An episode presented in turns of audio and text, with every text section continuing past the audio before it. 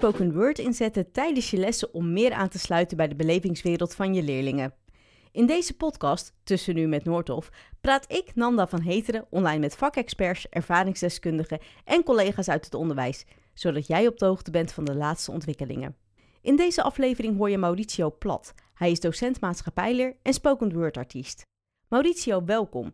Om direct stevig te beginnen, ehm, wat maakt voor leerlingen spoken word aantrekkelijker dan bijvoorbeeld een tussaakjes gewone opdracht, poëzie of een literatuuropdracht?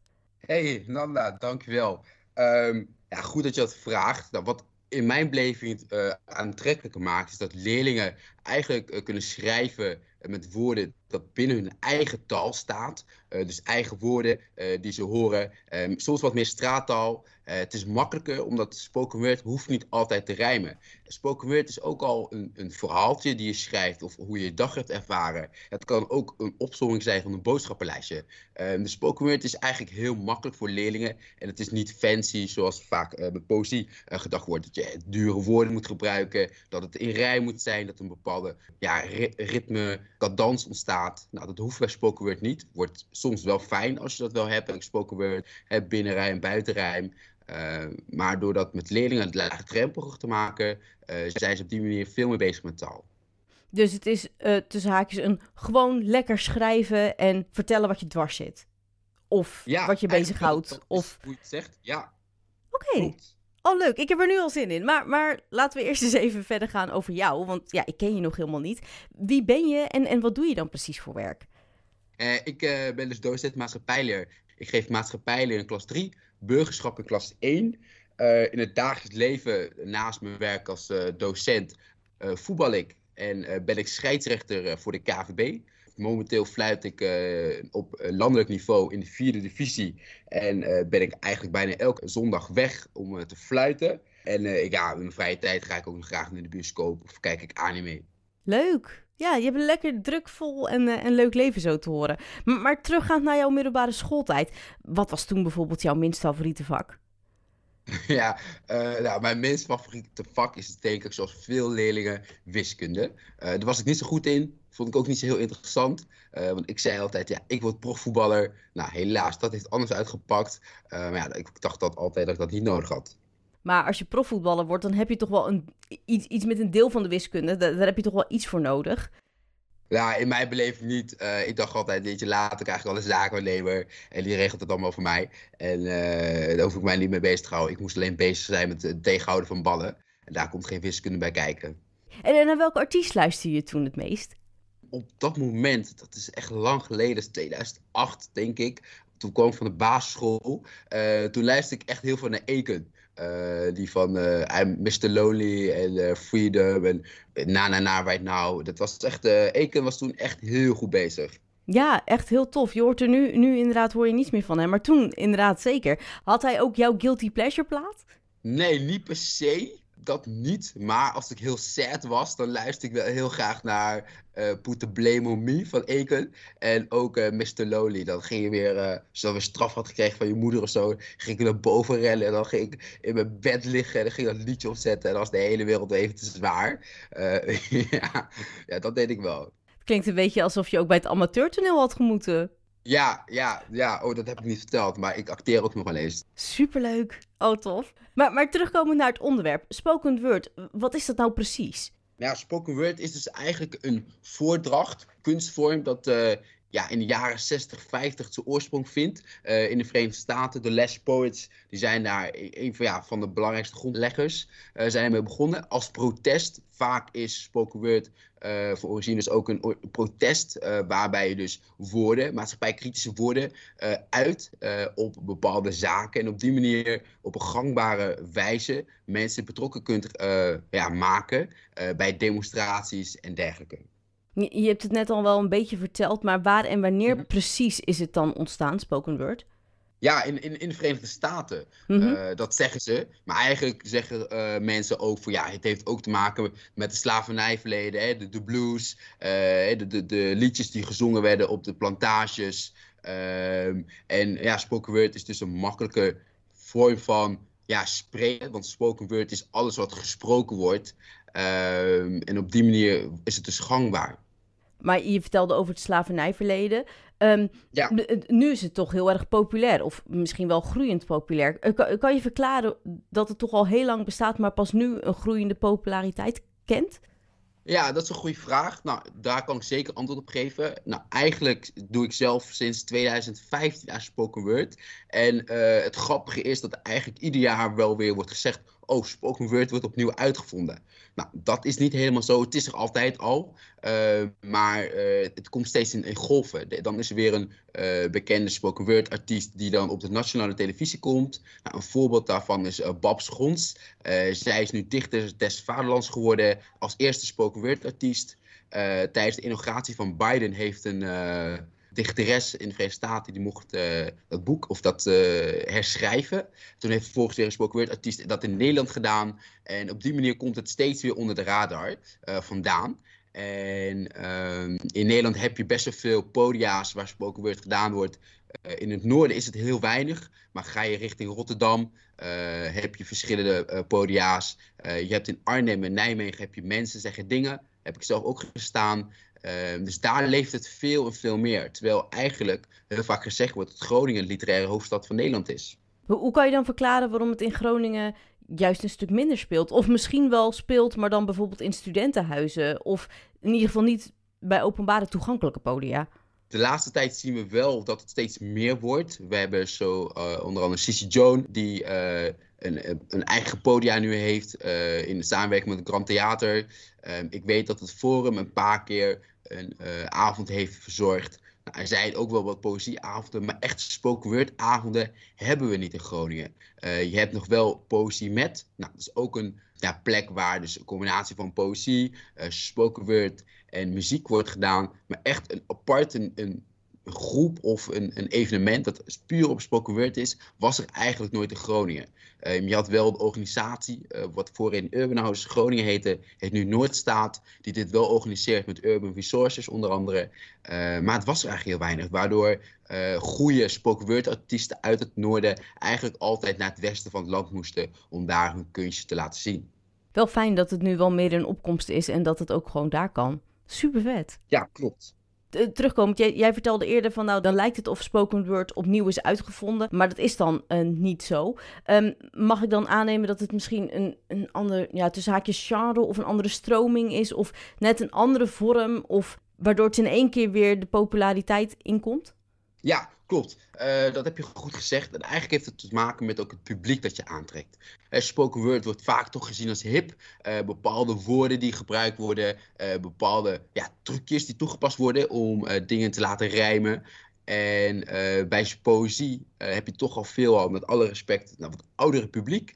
Uh, mensen, en dat nogmaals ook met respect, ik wil niet mensen voor de uh, kop stoten, hebben soms ook wat pretentieuzer zijn en dan altijd doen alsof ze de poëzie begrijpen. Nou, dat is niet altijd zo. En vaak zitten bij poëzie hele talige mensen die heel goed zijn met hun eigen vocabulaire, maar ook met hun eigen woordenschat. In die zin dat ze dus deze woorden ook beter begrijpen. En spoken word is dan vaak laagdrempeliger voor jongere mensen, uh, mensen van mijn leeftijd. Ik ben al wel weer 28, uh, maar toen ik 22, 23 was, uh, zaten de zaal eigenlijk voornamelijk vol met jonge studenten. En zag je weinig mensen van leeftijd, omdat die het toch vaak niet begrepen. En nu? zie je wel mensen met, die, die bijvoorbeeld een stuk jonger zijn, zoals de leeftijd van onze leerlingen? Ehm, die al optreden of in het publiek zitten? beide. Uh, nou, in publiek ligt het dus aan eh, waar het is. Uh, de jongste die ik een keer zag, die was 12, dacht ik. die gaan dan met de ouders mee. maar het moet je ook maar net liggen of je moet daar in aanraking mee komen. Nou, daar komen we denk ik zo meteen ook op hoe dat bij mij gaat. maar op het moment dat ze er niet mee in aanraking komen... en leerlingen komen er eigenlijk achter van... hé, hey, het is een soort van light versie van rappen... maar dan zonder beat, zonder tempo... dat ze het opeens wel heel tof vinden. Dan ook als je ze bepaalde artiesten gaat aandragen, dat ze denken van hé, hey, maar dit is echt heel tof. En ja, er zijn ook zeker jonge mensen. Je hebt uh, bijvoorbeeld Kunstbende. Uh, dat is een uh, nou, talentenshow voor iedereen tot en met 18 jaar, van 12 tot 18. Nou, daar wordt ook steeds meer spoken word gedaan. Ik heb twee jaar geleden in de jury gezeten. Nou, er waren van de negen performances waren wel vijf ja, mensen, jongeren, die spoken word deden. Dus dat vond ik heel tof om te zien. Super tof wat je zegt. En, en ook wat een leuke locatie. Want ik hoor allemaal leerlingen op de achtergrond. Je zit op school dus?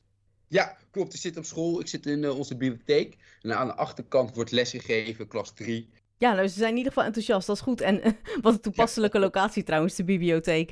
Um, terugkomend op spoken word, hoe verhoudt zich dat tot poëzie? Oeh, dat vind ik een hele lastige vraag. Uh, die wil ik wel beantwoorden. Uh, wat ik al eerder zei, uh, binnen spoken word is het wel belangrijk, of het is fijn als je een bepaalde ritme hebt, bepaalde cadans hebt, waardoor de zinnen, hè, dat noemen we flowen, lekker lopen. Dat heb je met poëzie, is dat nog vele malen belangrijker, dat deze zinnen lopen, of het rijmt, of dat er bepaalde rijmschema's aan te pas komen dus op die manier uh, is dat bij spoken word wat laagdrempeliger. En wordt dat bij uh, poëzie, als je het over sonnetten en dergelijke hebt, uh, is dat veel belangrijker. Je, zei het net ook al een beetje over poëzie. Dat heeft toch meer te maken met tussen haakjes oudere mensen. Doe dan vooral jongeren aan spoken word en oudere mensen aan poëzie?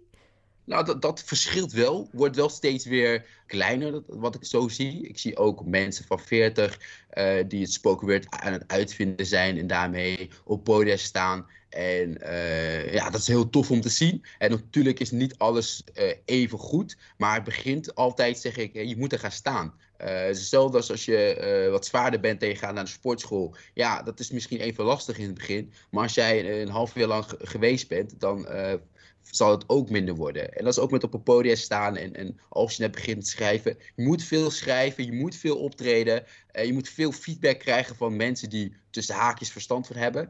Dat zeg ik zo omdat er ook mensen zijn die soms dingen roepen dat ja, uit de lucht gegrepen is. Dus niet echt per se juiste feedback is. Dan moet je zelf altijd maar weer van denken, hey, waar kan ik wel iets mee of niet? Maar juist door veel te schrijven en op podiums te gaan staan, ga je beter worden ook een grote stimulans voor onze leerlingen. Want het maakt niet uit voor welk vak je, je, je voor de klas staat. Zij moeten ook oefenen om dat te begrijpen en te leren. En ja, ik kan me voorstellen dat spoken word daar een hele goede manier voor is. Of aan bijdraagt. Ja, zeker. Ja, um, en dat is ook een voorbeeld van dat ik uh, in een van mijn opdrachten ook uh, leerlingen laat schrijven. Uh, hierin moeten ze dus een, een, soort van spoken word schrijven. Dat moeten ze onder een, een, fragment zetten. Bij klas 1 ben ik bezig met politiek. Ze moeten een eigen politieke partij maken. En dan moeten ze een promotiefilmpje maken. En dat promotiefilmpje, de tekst moet spoken word zijn. Dus daar moeten ze echt over nadenken hoe ze hun eigen politieke partij in spoken word uh, met een filmpje, hè, zoals we tegenwoordig eigenlijk alles zien. Veel op tv, uh, veel reclames, is spoken word tegenwoordig. dus op die, manier kunnen ze daar ook weer mee bezig. Oh, erg leuk, erg leuk. En, en wij als docenten, hè, welke spoken word artiest raad je ons aan om te volgen... om onze leerlingen bijvoorbeeld ook beter te begrijpen? En, en waarom die persoon? Oeh, dat vind ik ook een hele lastige vraag. Uh, want er zijn ontzettend veel goede spoken word artiesten. Uh, ik denk dat het ook vaak te maken heeft met een eigen stijl die je als docent uh, aanspreekt. je, hebt, je hebt mannen en vrouwen die uh, bijvoorbeeld heel goed zijn in storytelling. Uh, dat zijn verhalen van zichzelf. Uh, je hebt soms ook artiesten die wat meer zijn van de comedy.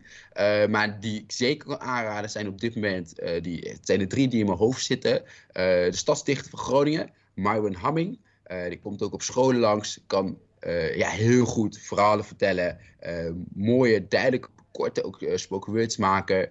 Uh, nou, Babs Gons had ik al eerder genoemd, de dichteres des vaderlands. En uh, Dirk Otte. En uh, voor de oudere luisteraars misschien onder ons, maar zeker niet te oud. Uh, Typhoon en Dickie Dex, die schrijven natuurlijk zelf hele mooie muziek als, als rappers. Maar hun spoken words zijn ook echt heel sterk. Nu geef jij maatschappijleer, zei je. En um, ja. je vertelde het opdracht in klas 1, waarin ze ook met spoken word aan de slag gaan. Ja, ik dacht in eerste instantie, als je met spoken word opdrachten werkt, uh, dan geef je Nederlands. Maar er zijn dus docenten in andere vakgebieden die dat ook kunnen gebruiken. In, in ieder vakgebied? Ja, bijna in ieder vakgebied. Uh, je zou dat ook voor biologie kunnen gebruiken. Uh, voor kunst 100%. Uh, geschiedenis ook. Ik denk alleen uh, en dan moet ik geen ruzie krijgen met de wiskundedocenten. Maar dat het bij wiskunde misschien wat lastiger wordt. Maar je zou in principe bij alle vakken zou je in opdrachten spoken word kunnen uh, toepassen. Het enige wat ik wel altijd zeg, het moet, niet, het moet er niet zijn om het te zijn. En je moet niet op zoek gaan naar spoken word of je moet niet op zoek gaan naar een opdracht omdat je een bepaalde vorm erin wilt verwerken. Uh, past het, dan past het, past het niet, past het niet. Duidelijk, natuurlijk, de vorm, hè, het gaat natuurlijk eerst om de inhoud en de vorm komt later. Maar ik kan me zo voorstellen dat een docent wiskunde uh, het wel kan gebruiken als in uh, leerlingen vinden wiskunde vaak lastig. Hè, jij zei het ook zelf. Um, dat ze dan aangeven wat ze moeilijk vinden. Of dat ze de stelling van Pythagoras bijvoorbeeld juist uitleggen via een spoken word aan een ander. Of gaat het dan ook zijn doel voorbij? Nou, ik denk als je nu zo zegt, dan zou je wel, je, je zou daar wel, en ik weet dat uh, bijvoorbeeld uh, Typhoon heeft daar een, een leuke, of een quasi volgens mij ook voor het klokhuis, hebben twee leuke spoken words geschreven over rekenen. Uh, in klinkklare taal, optellen, aftrekken, breuken, hoe je dat moest doen. in, in een rapje, in een spoken word, waardoor ik opeens dacht van, oh, ik ben niet goed in wiskunde, maar dit begrijp ik wel. Uh, dus op die manier, uh, en dat zou je dan als docent misschien zelf even moeten doen. Uh, maar dan kan het wel. En dan vond ik het heel aansprekelijk. Leuk. Dus, dus er zijn gelukkig wel mogelijkheden voor elke docent in het voortgezet onderwijs. Ja, zeker. Die zijn er wel. Moet je wel zoeken, maar het is er wel. Leuk. Jij haalt toch ook inspiratie, neem ik aan, uit het dagelijks leven? Of alleen uit je leven als docent voor je teksten? Um, ja, eigenlijk een combinatie van beide. Ik, uh, ik ben zelf ook een storyteller. Uh, ik vertel voornamelijk dingen die ik zelf zie, uh, die me overkomen. afgelopen week hadden wij bijvoorbeeld een workshop ook spoken word. Uh, in samenwerking met het project Bitterzoet Erfgoed. Het gaat over het slavernijverleden uh, van de provincie Groningen. Nou, de leerlingen die uh, mochten zelf met de uitkundige nou, spoken docent mochten ze aan de slag. Nicole Bakker. En nou, leerlingen waren gewoon met haar in gesprek, woorden aan het opschrijven. Vervolgens mochten ze zelf zinnen schrijven. En van het gesprek die de leerlingen hadden, had ik zelf dan weer een spoken word gemaakt. Dus bepaalde woorden die gezegd werden of dingen die genoemd werden, had ik dan uh, samengevat. Daar schreef ik dan een spoken word over. Tof. In hoeverre geef je dan je leerlingen tips? Want je zei net zelf, en ik parafraseer even, spoken word heeft weinig kaders. Maar, maar hoe kan je ze dan goed helpen met de opdracht volgens alle maatschappijleercriteria en spoken word? Wat ik doe is dat ik zeg dat het moet vanuit jullie zelf komen. Uh, tuurlijk zijn er bepaalde zaken die spoken word mooier maken. Dan hebben we het over bijvoorbeeld vier elementen: water, aarde, vuur en lucht. Uh, door bepaalde emoties daarin mee te nemen, uh, komt die soms misschien net iets vuriger aan, net iets steviger. of heel rationeel beschouwend. Ehm, dus mijn tip is, behoud bij jezelf. Ga niet op zoek naar moeilijke woorden. Wees niet bang om uh, zinnen te maken waarvan je zelf misschien denkt van hey, dit is raar. Uh, en ga niet geforceerd op zoek naar rijm. Dan wordt het altijd minder. En hoe, hoe worden jouw spoken word teksten ontvangen bij je leerlingen? Wisselend.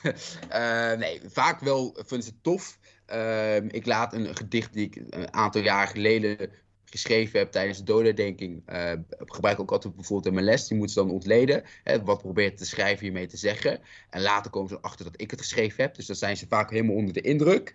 Uh, nee, vaak vinden ze het tof. Ik uh, doe het af en toe tijdens de les in klas 1 wat meer dan in klas 3. Omdat ik met klas 3 gewoon te maken met PTA. Uh, en daar krijgen ze wel schrijfopdrachten voor maatschappijleer. Die ik dan opgeef. Dat is iets minder spoken word, maar wel wat meer freerides.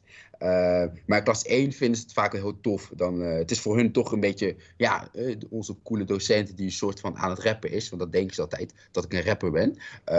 dus, dus op die manier vinden ze dat wel leuk. Wel grappig trouwens dat we het over je leerlingen hebben. En je zit natuurlijk op school, dus hè, er is van allerlei leven. En het is letterlijk tussen nu met Noordhof. Ja. Want je zit nu in de bezemkast, begrijp ik? Dat heb jij ja, goed gezegd.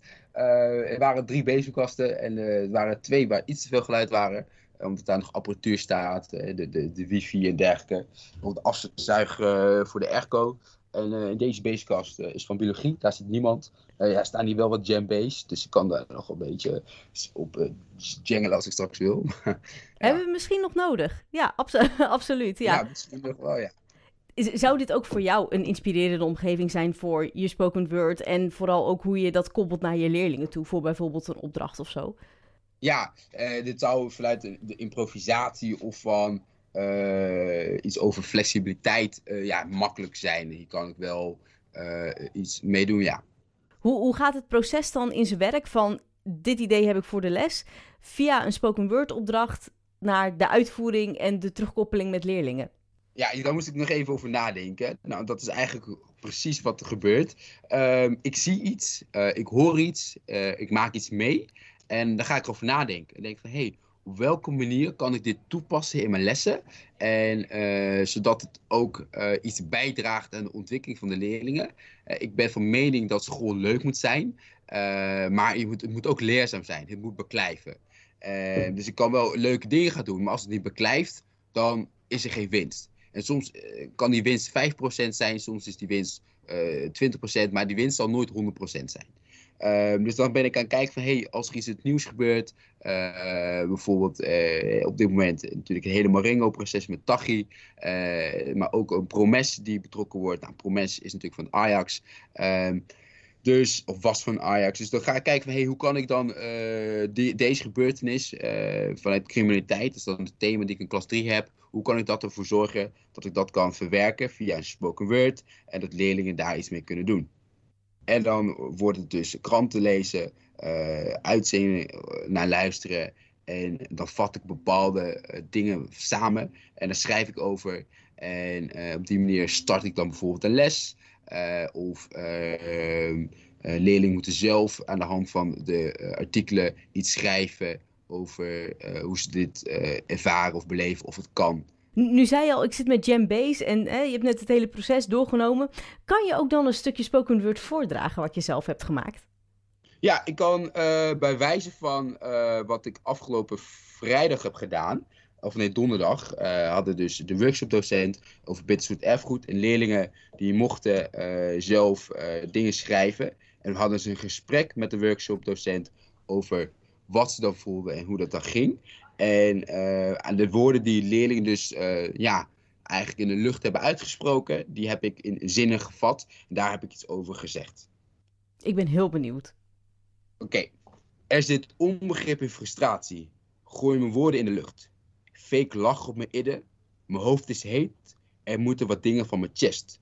Had God on my mind, maar die site heb ik geflasht. Groeien naar het licht maakt dingen krom. Oké, okay, die zin is weird maar misschien beter andersom. Zelfliefde is geen zelfhaat, dus vandaar dat ik liever in het licht sta. Wat tof. Dat was hem. Zo gaaf. Ja, ja dit, dit ging dus over dat uh, ze had een gesprek met de leerlingen. Over eh, dat sommige leerlingen dus uh, wel merkten dat ze eh, door corona ja, toch wat angstig waren geworden. Moeilijk over emotie konden praten. merkten dat ze dus eenzaam waren.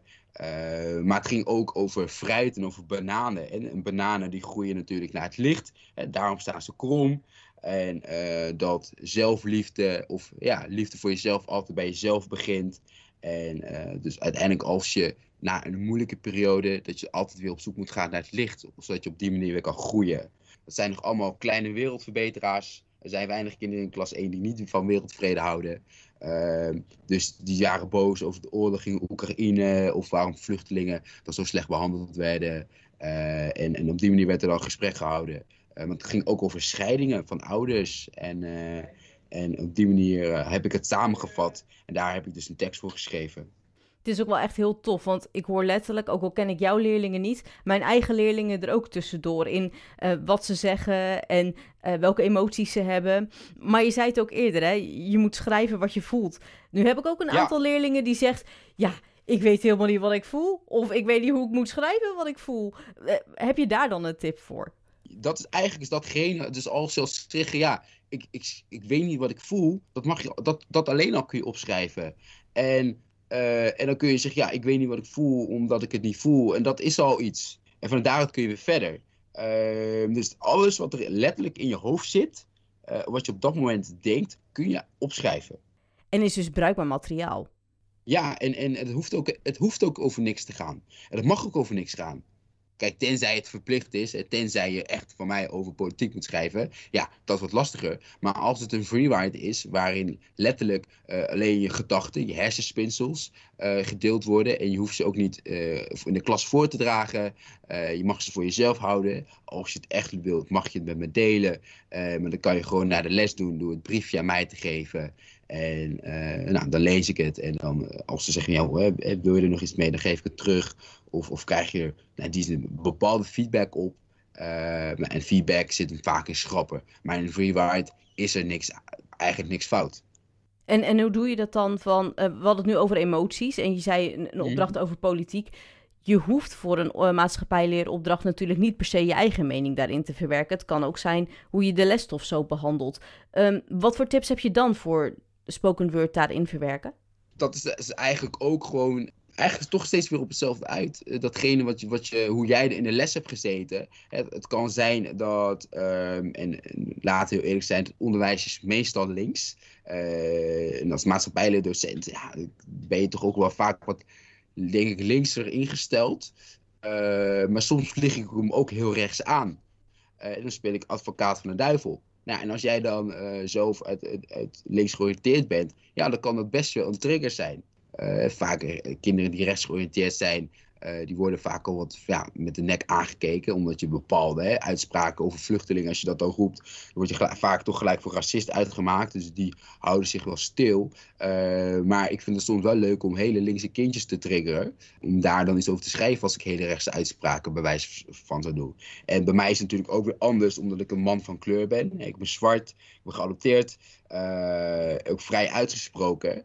Uh, dus op die manier is het misschien soms voor mij weer wat makkelijker om zo'n uitspraak te doen, omdat het dan ja, niet, niet in verhouding staat met wat ze dan zien. En ze zien uh, een man van kleur en dan verwachten ze niet dat ik misschien de advocaat van de duivel speel. Deze podcast die begon met de vraag hoe spoken word ingezet kan worden tijdens je lessen om meer aan te sluiten bij de belevingswereld van leerlingen. Uh, je hebt de vraag wel deels beantwoord op, maar misschien nog niet helemaal. Dus mijn vraag, hoe doe je dat?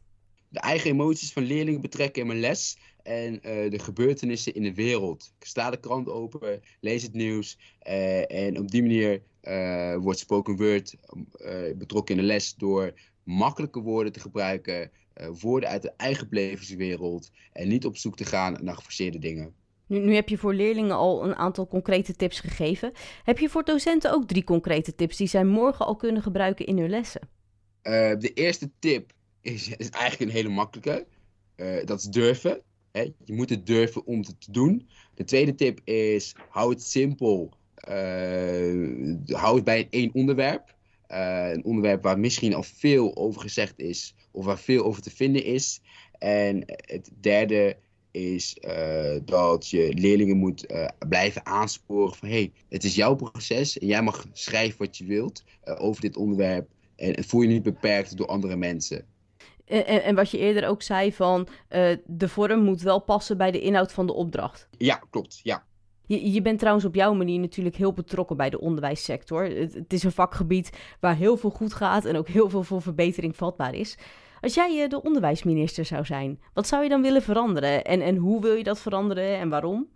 Wat ik zelf uh, heel erg uh, opmerk, uh, is dat leerlingen heel erg bezig zijn met het halen van cijfers. Uh, en dat hebben aan de ene kant ook heel erg nodig, cijfers. Uh, maar dat zou ik zelf wat meer afschaffen. En ik zou veel meer uh, zorgen dat het onderwijs ook een, een creatieve bron wordt. Hè, waarin kunstenaars, maar mensen wat uit de culturele sector veel meer aan de slag kunnen om, om deze dingen te triggeren. En dus al leren de, dus door speel, speels te zijn, maar dat in combinatie met leren van vakken. Uh, dat te combineren en op die manier een hoger rendement te halen. Want als jij leuke dingen doet op school, maar je leert er ook iets van, blijft het veel meer bij dan dat jij van 9, van 9 tot 3 bij wijze van alleen maar het boek aan het leren bent over uh, wiskunde, over geschiedenis, maar misschien ook over maatschappijleer. Dus ik zou veel meer uh, het bedrijfsleven, maar de culturele sector gaan betrekken in het onderwijs. Want ik vind het doodzonde dat de culturele sector gewoon ook tijdens corona heel erg is wegbezuinigd, weinig geld heeft gekregen, uh, dat ze allemaal omvallen staan. Terwijl juist daar zitten de creatievelingen die leerlingen op een makkelijke en leuke manier kunnen raken. En ik probeer ook veel uh, creatieve dingen op mijn school te doen, zodat er mensen komen om bijvoorbeeld te gaan schilderen of met een drukpers bezig te gaan, zodat leerlingen ja, getriggerd worden om dingen te doen. Nou, zo te horen lukt het je al aardig. Of in ieder geval bij mij. Want ik krijg wel helemaal zin om met mijn leerlingen ja, met spoken word aan de slag te gaan. Dankjewel voor dit leuke en interessante gesprek, Mauricio. Ja, graag gedaan. Vind je deze podcast nou leuk? Beoordeel hem dan, zodat andere mensen hem ook kunnen vinden.